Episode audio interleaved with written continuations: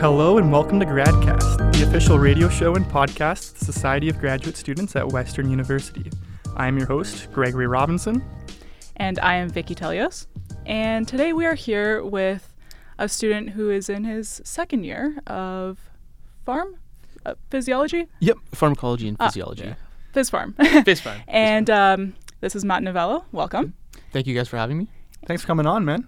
Yeah. It's been uh, it's been a pleasure knowing you. Like I've I've known you for uh, what almost two years now, maybe even longer. Even even longer. I'd Yeah. a little longer. Yeah. So fun fact, Matt is a lab mate of mine. He recently has finished his second year. Mhm. And uh, yeah, it's it's been a lot of fun. You're co-supervised though, so you're not usually in my lab, Yes. which is with Dr. Qingping Feng. Yep. Um, but your your main supervisor is Dr. Peter Stathopoulos. Yeah, that's correct. Yeah, and you guys do a little bit different things than uh, what what I do in my lab. But uh, do, do you want to start us off and tell us a little bit about your research? What what specifically Mhm. is it about in general? Yeah, it's a great question. So, like Greg said, uh, I am co-supervised by Dr. Feng and Dr. Peter Stathopoulos. So, I kind of have a, a little bit of um, two disciplines. So, first, I, I'm a, I would say I'm a structural biologist by trade. So, what structural biologists do is we study biological macromolecules such as proteins, DNA, RNA, uh, carbohydrates. And what we do is we look at um, alterations to the structure and how that affects the function. And from that, we can kind of um, elucidate how that affects disease states, which comes into my second kind of area, which is cardiopharm, which where I'm co-supervised by Dr. Dr. Feng, and where me and are actually me and Greg are actually lab mates as well. Yeah.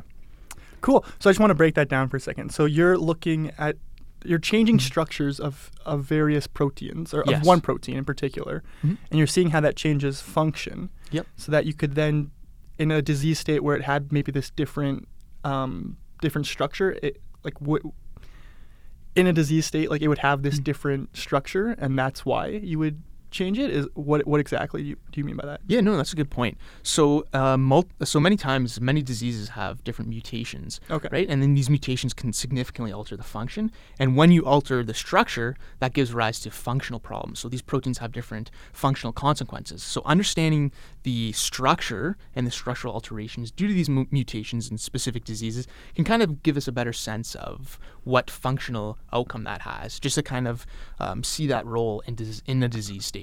Gotcha. So Yeah. what? So you have a protein then? Yes, so I actually work with uh, a group of proteins called stromal inter- interaction molecules, specifically STIM2. It's a it's a the paralog of the STIM1. Mhm, which is- Stromal interaction molecule two. Yes, that's Yeah? correct. Yeah, Okay. it's a mouthful, but you got that down pat pretty well.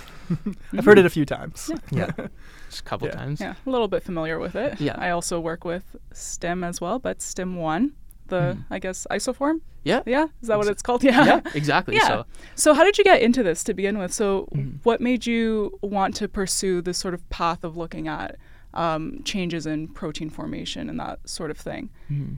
That's another good question. So I've always been very interested in a lot of biochemical processes and specifically proteins in general as well. Like structural biology, we look at lots of different things, as I mentioned before, but specifically what interests me is protein structure and, and how the structure affects a function.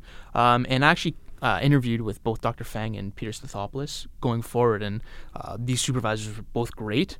And uh, going forward, uh, the project really interested me as well. So, and there's been a lot of work done on STIM One. Right. Actually, I think you've uh, p- pretty much laid on a lot of the groundwork Maybe for my project not as me well. so- specifically, but a lot, a, a, lot of students as well. Yeah, yeah.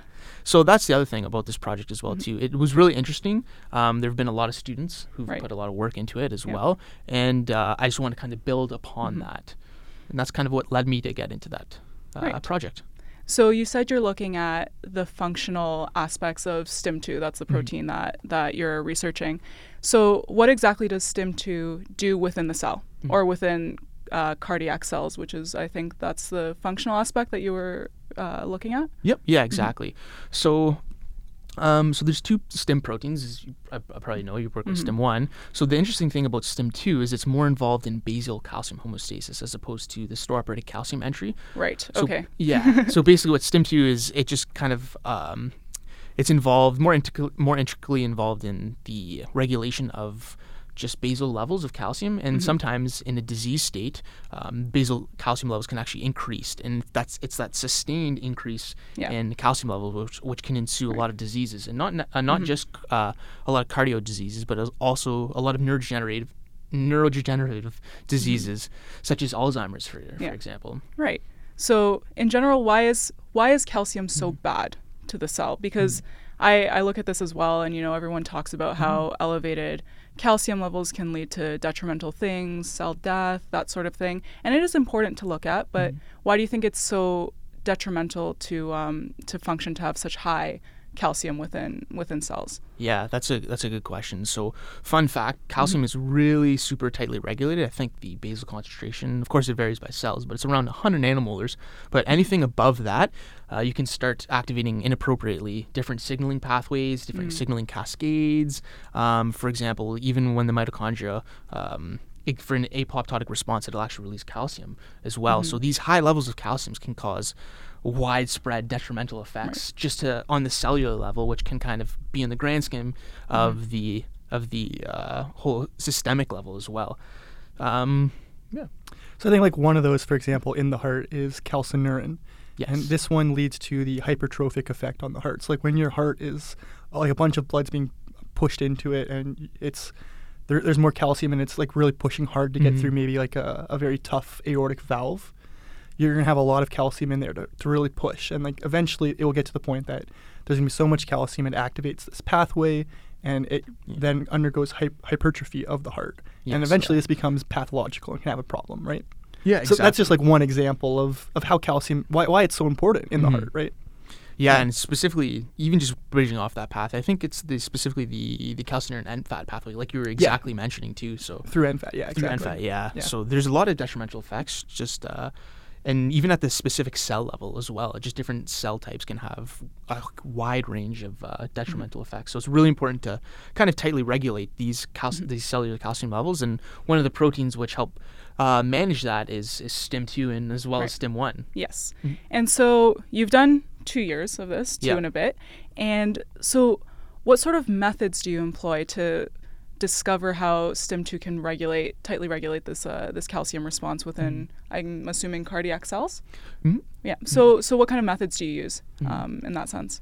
So my lab, so I have the benefit of uh, being co-supervised. So um, in the Stathopoulos laboratory, I use a wide range of spectroscopy techniques. Mm-hmm. So some of the techniques we use are uh, far UVCD. We use a lot of intrinsic fluorescence as well, just for Okay. more of the biophysical aspects Right. and characteristics. We also do a lot of solution NMR to figure Mhm. out the structural consequences Right. on the protein, and then finally, uh, we also do a lot of uh, functional stuff, which is more so in the in the Feng Mhm. lab, such as using FURA2, which is a calcium-sensitive uh, Mhm. dye, specifically in the intracellular calcium. So Right. the people levels. listening are probably going to have a few It- questions about every of- one of those things that you just yes, said. yeah. A lot of acronyms. So, um, so you did you do spectroscopy. Yep.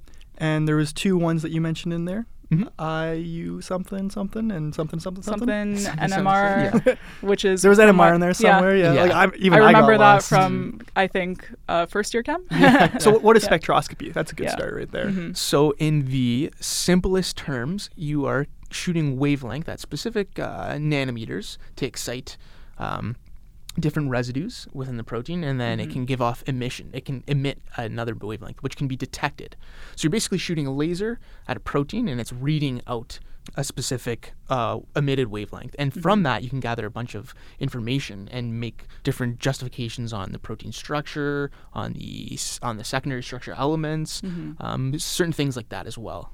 So like every protein has sort of like a, a signature that you're kind of reading through using spectroscopy, something like that. Yeah, so you bring up a great point there too. So for for many of the listeners who don't know, so CD or circular dichroism spectroscopy um, gives a lot of information on the secondary structural elements, and they're actually signature um, kind of spectrums that are produced at a certain at a, reading it from certain wavelengths. So if you can, so these certain wavelengths are indicative of different uh, structural elements, such as an alpha helix, helix or a beta pleated sheet, or if it's unstructured, maybe even just a, a random coil. Yeah. And it looks really cool. So you can go check out his papers and see his figures and Yes, you'll yeah. be blown away. It's not like most things you look at unless you're in structural biology and then you see it a lot. Mhm. It's probably normal for them. Yeah, exactly. Yeah. Yeah. So that's cool. And I guess the second aspect that you looked at too, the functional aspect, was the calcium imaging. Yep. Um, so tell us a little bit about how that works. I, I work with it a little bit as well, but let's get a general overview of what that is. Yeah, for sure. So I work with uh, a, a dye, a calcium sensitive dye called Fura 2AM. So basically, what this does is it, it'll bind to free intracellular calcium within the cell. And from that, we can measure different fluctuations of those intracellular calcium levels due to different stimuli on those cells. For example, one of the different stimuli that we use is uh, called thapsigargin, or abbreviated to TG. And what that does, is it just it'll bind to the ER uh, the ER SERCA pumps, and it'll prevent the calcium from uh, blocking it. So There's some fun things in there. Yeah. Thapsigargin, thapsigargin, yes, ER Yeah. circumpumps. Yes. Circuit- yes. So I think I'm a little bit familiar with that too. So that's Mhm. more so, I guess, the calcium regulation within the cells. So Within cells, yeah. so the the ER in general is a calcium storage vessel, Yep, exactly. to my knowledge, Mm-hmm. and um, so I guess thapsigargin in that sense would allow calcium to leave and block it from being uptaken. Per- perfectly Yes. said. A lot better than, than I did there. um, so in that sense, um, what kind of I guess you put these cells through some vigorous treatments, Mhm, and yeah. you sort of see what happens to these cells um, with STIM2 alterations. Is, is that what I'm gathering? Yep, Yeah. absolutely. Um, yeah. So what sort of treatments do you add to your cells? Um, so we specifically, and my project specifically, looked at uh, something called S-nitrosylation. Right. So S-nitrosylation is basically just uh, a covalent attachment of a nitroxide moiety to uh, Mm-hmm. Cysteine sulfhydryl, and that can occur uh, in different states. One of the most common Mm-hmm. during oxidative stress, specifically nitrosative stress. So Okay. Mm-hmm. we look at S-nitrosylation and how that affects um, STIM2 in regulating these intracellular calcium levels Okay. as well. So let's break that down. Yeah. Mhm. So that was that That's was a a mouthful mouthful. right there too. Yes. Yeah, exactly. So you're looking at your protein STIM2. It has Mm-hmm. a cysteine, or it has many cysteine residues, which is, is an amino acid cysteine, Mhm. where that there's a certain spot where it can bind to uh, nitric oxide, and that's called S-nitrosylation. Mhm. And nitric oxide is one nitrogen bound to one oxygen. Yep. Yeah. And to my knowledge, nitric oxide is very important within the heart, right? Yes. And, very yeah. important, and yeah. just in circulatory systems in general, right? And Oh, heart yeah. development and Yeah. everything. Mhm. Greg probably Yeah. knows a lot about heart development as well too. So in Dr. Feng's lab, uh, this was a pretty big discovery, specifically in heart development, that nitric Mhm. oxide plays a very large role, an important role. That if you knock it out, it is very, very bad. It's lethal. It Mm. uh, pr- essentially, without nitric oxide, you have like ventricular septal defects. You have um, y- your valves don't properly Mm-hmm. form. There's there's many different things that occur when you don't have nitric oxide So it- but it really yeah. promotes essentially the development of the heart, which Yeah. is really important because And- everybody has a heart and needs yeah. a heart. Mm-hmm. Exactly. And that's beyond the sort of basic effects of nitric oxide, which to my knowledge is vasodilation, right? Mhm. So yes, and that's another Yeah. one. and so that's yeah, that's the I guess huge the one, yeah. canonical one that you often think Yeah. of when you think of nitric oxide. Mhm. Um, but that's interesting because that moves forward to say that it's more than just a vasodilator; it can actually affect the development of the heart. So that's yeah. that's pretty groundbreaking. And this is this is Yeah. found in for sure. small amounts of nitric oxide specifically, hmm relatively small. I, I should Mhm. say relative in there, but there Mhm. is sometimes you can have relatively large amounts of nitric oxide, and I think that's where Matt, i- his research more is, is applicable. In that Mhm. when you have a lot of nitric oxide, and that and that's what Mhm. you're doing, you're adding, you're essentially making producing a lot of nitric oxide. And Mm. that, sort of is in, that in where a way. yeah but- is that where your oxidative stress paradigm comes into play? Yes, Okay, yeah, exactly. awesome. So what we've basically found is that oxidative stress can actually inhibit the STIM2's function, increasing Mhm. these basal calcium levels. So it'll actually Ah. decrease the intracellular calcium levels indirectly Hmm. through the STIM2 protein. So oxidative stress in the form of increased nitric oxide. Yeah. Is that how? Okay. Mhm. Ah, that's interesting. So is that because of the S-nitrosylation of the protein? Specifically, yeah. So that's Okay. that's the cool part about my project. So the first, the very beginning part of my project is we just specifically isolated STIM2 Right. and then just uh, incubated it with a lot of nitric oxide donors to see if it it'll affect just the protein. And what we found is it does specifically affect just the protein. And then going forward, we we took that into a cellular context, with lots of proteins. And again, we observed the same kind of Mhm. uh, effects in line with what we previously saw. So it's a good question. Yeah. Interesting. Interesting. Mm. So with all of this put together, um, I'm trying to think of a sort of clinical correlate to this. So, Mhm. are there instances where there would be too much nitric oxide Mhm. within? I'm assuming you did this in in mice. Is it mouse Um, models? So that's or- actually one of the uh, projects that we're looking for going Mhm. forward to now, looking Okay. at uh, actually mouse models, like animal models as Okay, well. So we've right. just done it in cells, but that's Okay. hopefully that's those are the Yeah, next steps. So yeah. that's yeah. So you're this is the first step. You found Mhm. this paradigm occurring within STIM 2 Mhm. Um, so how can you correlate this to what might be happening within a human? That's a Mhm. huge question. I know it's loaded, but no, no, no, for Yeah, sure. yeah. That's a huge question, but a good Mhm. question as well. Mhm. So just going back to the fact what uh, Greg was talking about before, specifically that calcineurin NFAT pathway and how Right. cardiomyocytes can actually undergo something called concentric uh, cardiac hypertrophy, where this, where heart these cardiomyocytes literally enlarge due to too much calcium Mm-hmm. inside. So what we've found is using these nitric oxide donors can actually Mhm. prevent that cal- that calcium overload right. in intracellularly, and which might actually prevent this downstream signaling pathways to right. uh, can prevent this this disease. So Okay. excessive nitric oxide. I was gonna say, but not too much. But not too much, yeah, but not yeah. too much. The yeah. right amount. That's the right amount Okay. will bind to Yeah. Will S-nitrosylate your protein STIM2, Mm-hmm. and that will prevent the. Oh, I lost it here. I lost my train of thought. Mhm. It'll pre- it'll indirectly um, reduce the levels of intracellular calcium, Thank you. Yeah. such that it won't be able it, that the calcium won't be high enough to activate those downstream Mhm. signaling pathways. Yeah. So really hitting it right from the beginning. Mhm. Okay, so it doesn't prevent that. inhibit calcium entry. It just It inhibits slightly. yeah. Like it's not like completely stopping all calcium from getting in. It's just No. it's slightly 'Cause I feel- changing the yeah. concentration. exactly yeah. It'll would- inhibit STIM2, which Yeah. will indirectly, like you're probably yeah. Exactly, yeah. And so, yeah, because you don't want to deplete calcium fully, because that, again, I would Yeah. think is a whole problem in itself, right? Yeah. yeah. So, There's a lot of different levels to kind of regulate. That's a thing, right? and because I work with nitric oxide as well, it's very interesting because Mhm. I always get a lot of comments of saying, "Okay, so you found this within an animal model. How do you propose to use this as a human treatment?" And what I usually say is that it's very difficult. You almost can't because how do you regulate a gaseous molecule like nitric oxide, right? It diffuses, you yep. can't find the right concentration. There's so many problems with it, but it plays such a vital role, right? So, Mhm. absolutely, it's it's very it's yeah. it's difficult and.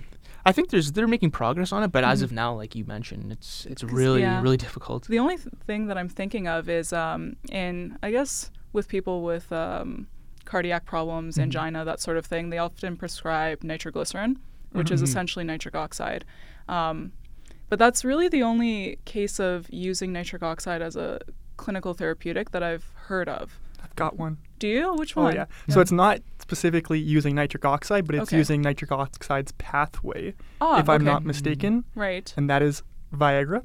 Yes. That's true. That yes. is one. Ah, I almost forgot about that. So yeah. I, I'm trying to remember back to my uh, my undergrad days, but I think it's a Mhm. Second phosphodiesterase five inhibitors, Yeah. Mhm. Yeah. and Yeah. that is part of the nitric Yeah. oxide um, soluble guanocyclase Yeah. pathway. yes. Yeah. And so To Preventing my, it- yeah, preventing it like um, yeah. it, Mhm. it inhibits this enzyme, and that prevents right. it, it allows blood flow, I should say, to go, Exactly. And to so go everywhere. From what I Where know, you want it to go. Yeah. From what I know, I think Viagra started off as a heart medication, I think so too. Yeah. and it just ended Yes, up not that, yeah. going down Yeah. that route, Yeah. and Mhm. seemed to be They had better more ideas. beneficial. yeah. Still very successful.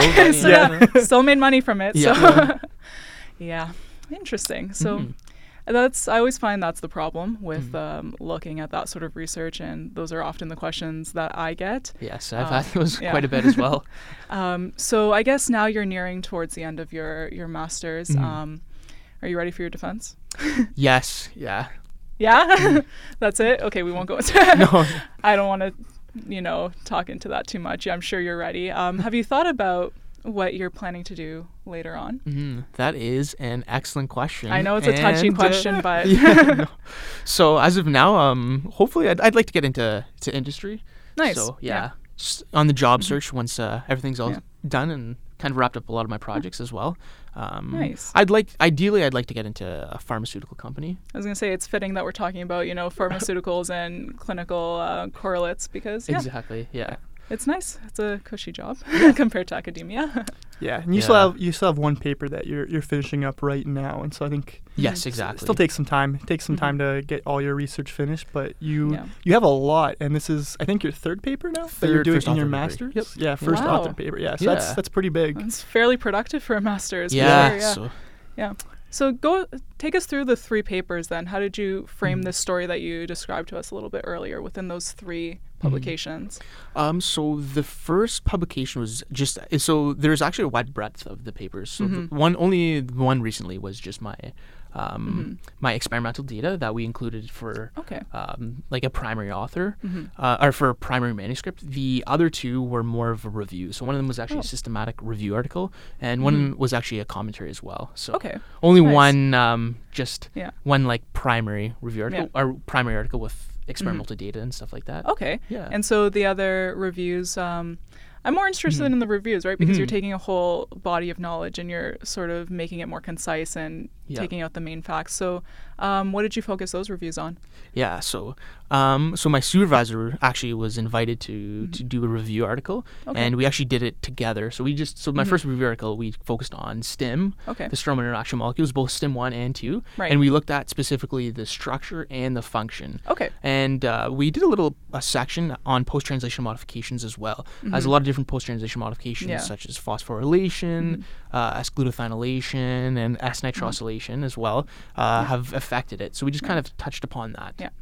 Okay. Mm-hmm. And um, uh, going into the post translational modifications, how do you think that do they all affect the protein in the same way? So, Mhm. for example, when you add um, S-nitrosylation or glutathione, Mhm. um, do they have a similar effect on the molecule, or does each modification pose a different functional Mhm. um, change? Yeah, no, excellent question, and I'm happy to report that different post-translation modifications have differing effects Ah. on the calcium um, Right. levels of the molecules. well. Makes it a little bit more, I guess, challenging to review all of them. But yes, it's yeah. very challenging. Some of them have Mhm. similar effects, but then again, some of them have different Mhm. effects. So STIM one has actually been extensively explored, Mhm. just looking at different uh, post-translation modifications. But Right. STIM two, which has that different function of Mhm. looking at the basal calcium levels and Right. kind of calcium homeostasis, Mhm. it's actually never been uh, been studied in terms of post-translation Okay. modifications.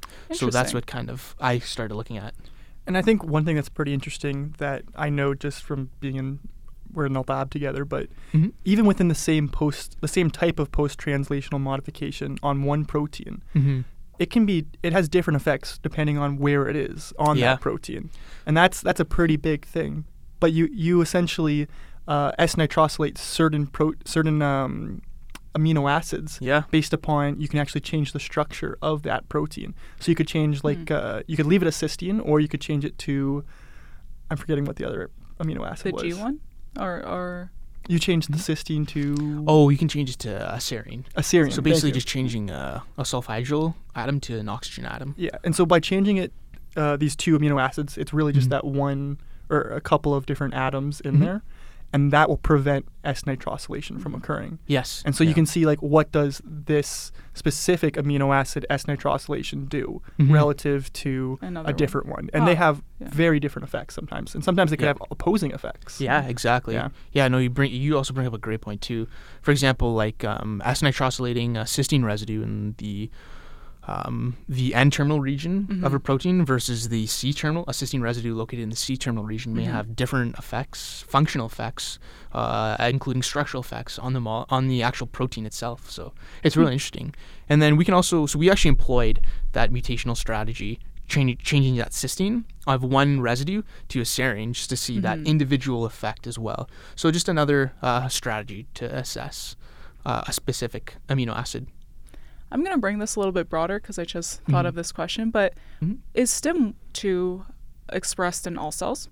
Um, yes, to my to the best of my knowledge, I'm pretty sure it's expressed in almost Mhm. all all cells as well. Right. Um, it's more expressed predominantly in, in certain cells, specifically um, in the brain. A lot of uh, Mhm. neural and uh, or Mhm. neurons express uh, high levels, or relatively Yeah. higher levels of STIM2. Is that true, Vicky? I'm thinking, and the one place that I know there's a lot of STIM2 is the retina. In the red, oh, as well. Yeah, Okay. I, yeah, uh, compared to STIM1 because uh, I did a Mhm. little bit of side projecting within Mm-hmm. within the retina, and because I do look at STIM1, I Yeah. was curious to see whether the same sort of pathways within those um, retinal cells as well, and Mhm.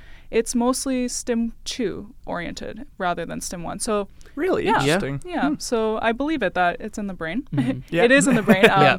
There are some neurons that use STIM1 more than STIM2. Mhm. But again, I guess it depends on the pathway. I can't unlock all of the secrets Yeah. of the cells within these 30 minutes, but Yeah.